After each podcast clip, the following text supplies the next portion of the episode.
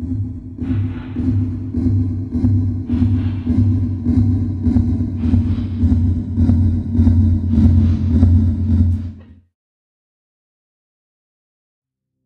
image of Kepler's supernova remnant shows the expanding ball of debris from a supernova explosion in our galaxy.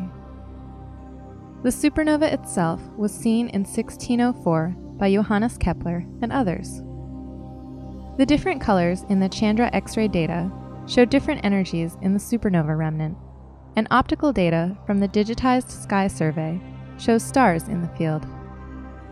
The Kepler supernova was the thermonuclear explosion of a white dwarf. New analysis suggests that the supernova explosion was not only more powerful, but might have also occurred at a greater distance than previously thought.